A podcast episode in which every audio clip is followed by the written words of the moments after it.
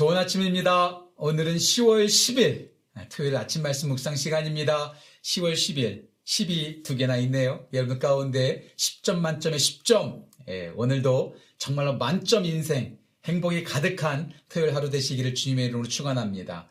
오늘 우리가 함께 나눌 말씀은 고린도 후서 11장 30절부터 33절까지만 읽고 함께 은혜를 나누고자 합니다. 고린도 후서 11장 30절부터 33절까지입니다. 제가 봉독합니다. 내가 부득불 자랑할진대 내가 약한 것을 자랑하리라. 주 예수의 아버지 영원히 찬송할 하나님이 내가 거짓말 아니하는 것을 아시느니라. 다메섹에서 아레다 왕의 고관이 나를 잡으려고 다메섹 성을 지켰으나 나는 광주리를 타고 들창문으로 성벽을 내려가 그 손에서 벗어났노라. 아멘. 하나님의 말씀입니다. 내일 제가 여러분한테 설교할 내용이기도 한데요. 제가 내일 주일날 말씀 나눌 부분이 삭개옵니다.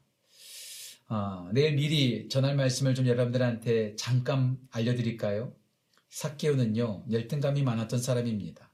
자신을 드러내려고 하지 않았던 사람입니다. 그래서 여리고의 팜트리, 종려나무가 많이 있었음에도 불구하고 그는 굳이 돌 무화과 나무 위에 올라갑니다. 돌 무화과 나무는요, 저도 가서 직접 보지는 못했지만, 팜트리는요, 열매가 없습니다.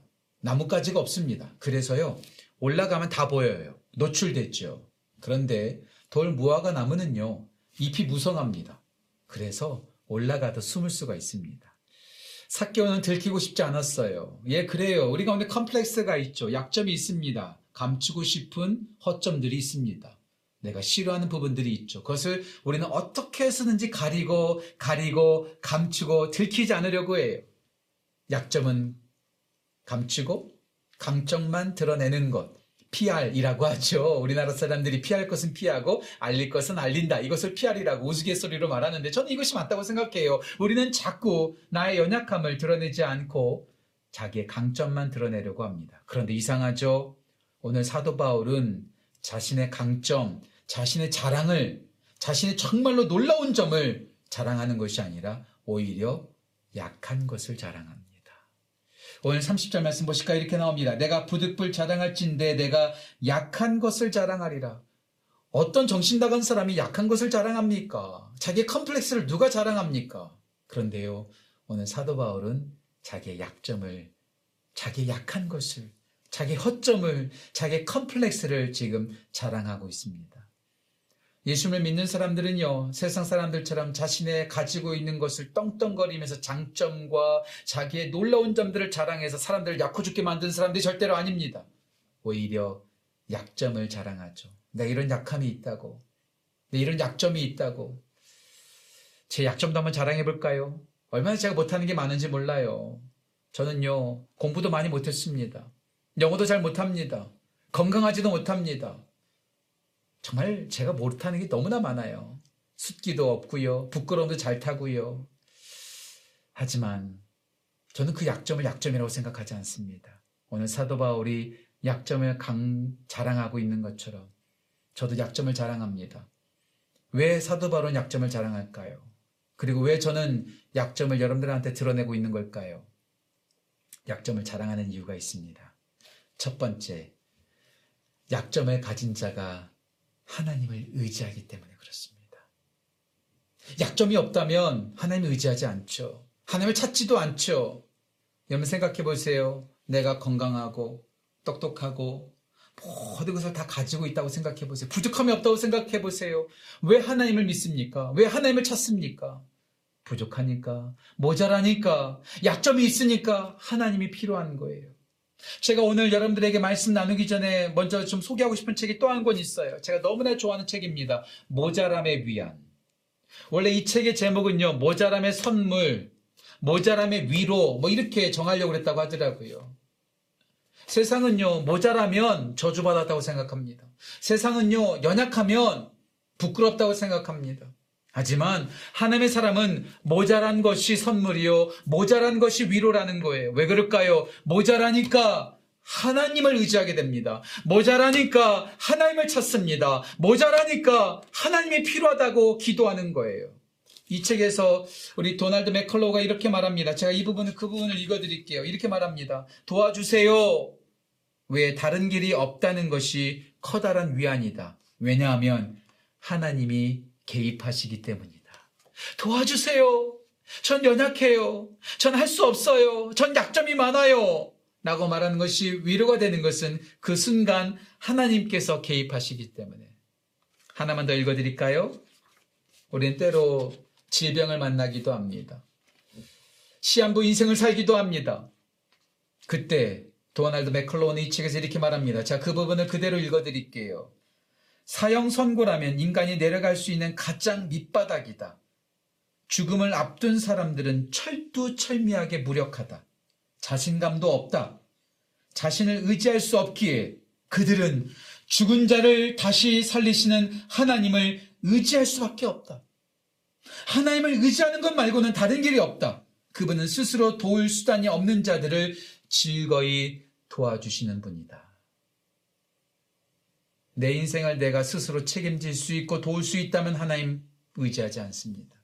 하지만 내 힘으로 어쩔 수 없으니까 약점이 많으니까 많이 모자라니까 하나님을 의지합니다. 그리고 하나님은 자신 스스로를 도울 수 없는 사람들을 즐겁게 도와주시는 분입니다. 오늘 사도 바울이 왜 약, 약점을 자랑할까요? 왜가, 왜 제가 저의 약점을 감추지 않는 걸까요? 하나님이 개입하시기 때문에. 하나님을 의지할 수 있기 때문에 그렇습니다. 오늘 사도 바울은 자신의 약점을 드러냅니다. 그리고 바로 이어서 이렇게 고백합니다. 31절 볼까요? 주 예수의 아버지 영원히 찬송을 하나님이 내가 거짓말하지 아니하는 것을 아시느니라. 전능하신 하나님, 예수 그리스도의 아버지 되시는 그 하나님, 그 하나님을 찬송합니다.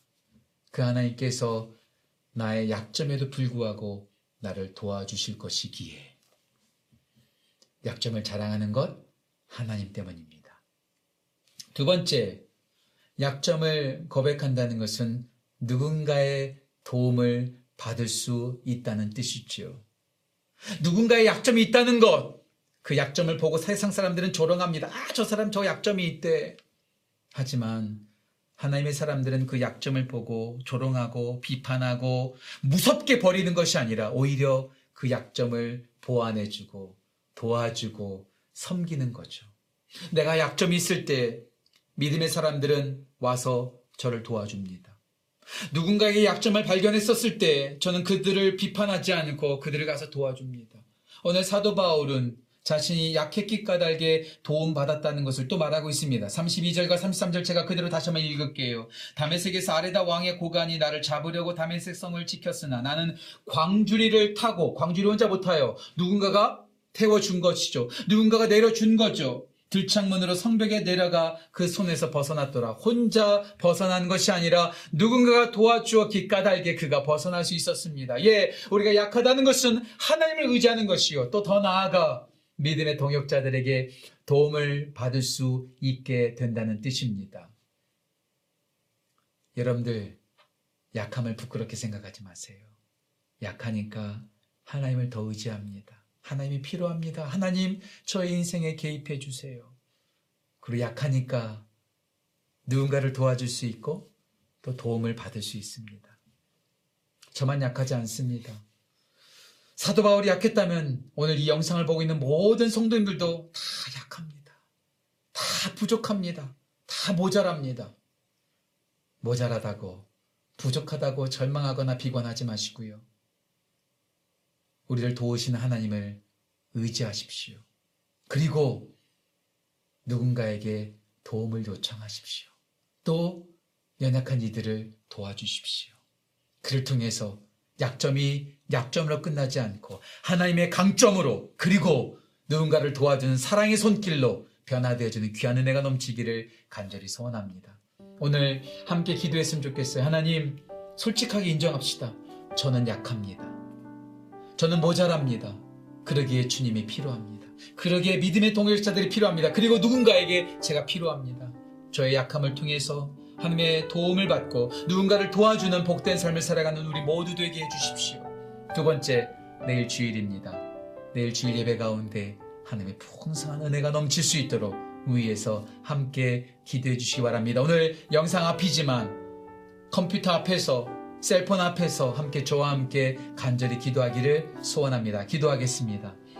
하나님, 우리 모두는 약합니다. 우리 모두는 연약합니다. 그래서 하나님 필요합니다.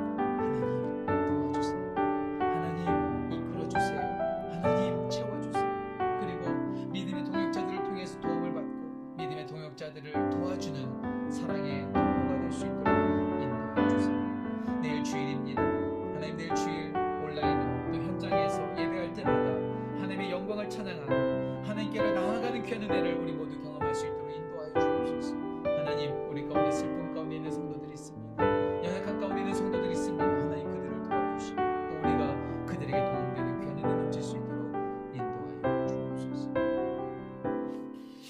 하나님 우리 모두는 연약합니다. 우리 모두는 부족합니다. 그래서 하나님이 필요합니다.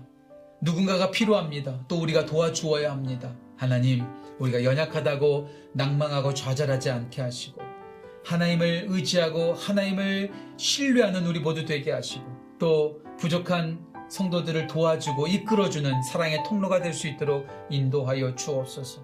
특별히 투병하고 있는 성도들이 있습니다. 우리 고선덕 집사님, 주님께서 위로해 주시고, 또 여러 성도들 아픔 가운데 있습니다. 사랑하는 이를 먼저 떠나보내고 천국의 소망을 바라보고 있는 성도들도 있습니다. 주님, 불쌍히 여겨주시고, 하나님께서 도와주시고, 치료하시고, 인도하여 주옵소서. 내일 주일입니다. 우리 모두가 온라인으로 또 현장에서 예배 드릴 때 하나님의 영광을 기뻐하는 우리 모두 될 수 있도록 주여 인도하여 주옵소서. 감사드리며 귀하신 예수님의 이름으로 축복하며 기도합니다. 아멘. 다시 한번 말씀드립니다. 오늘 10월 10일입니다. 10점 만점에 10점. 오늘도 주님의 은혜로 만점 하루, 행복한 하루, 사랑이 넘친 하루 되시기를 주님의 이름으로 축원합니다. 축복하고 또 여러분들 모두를 사랑합니다.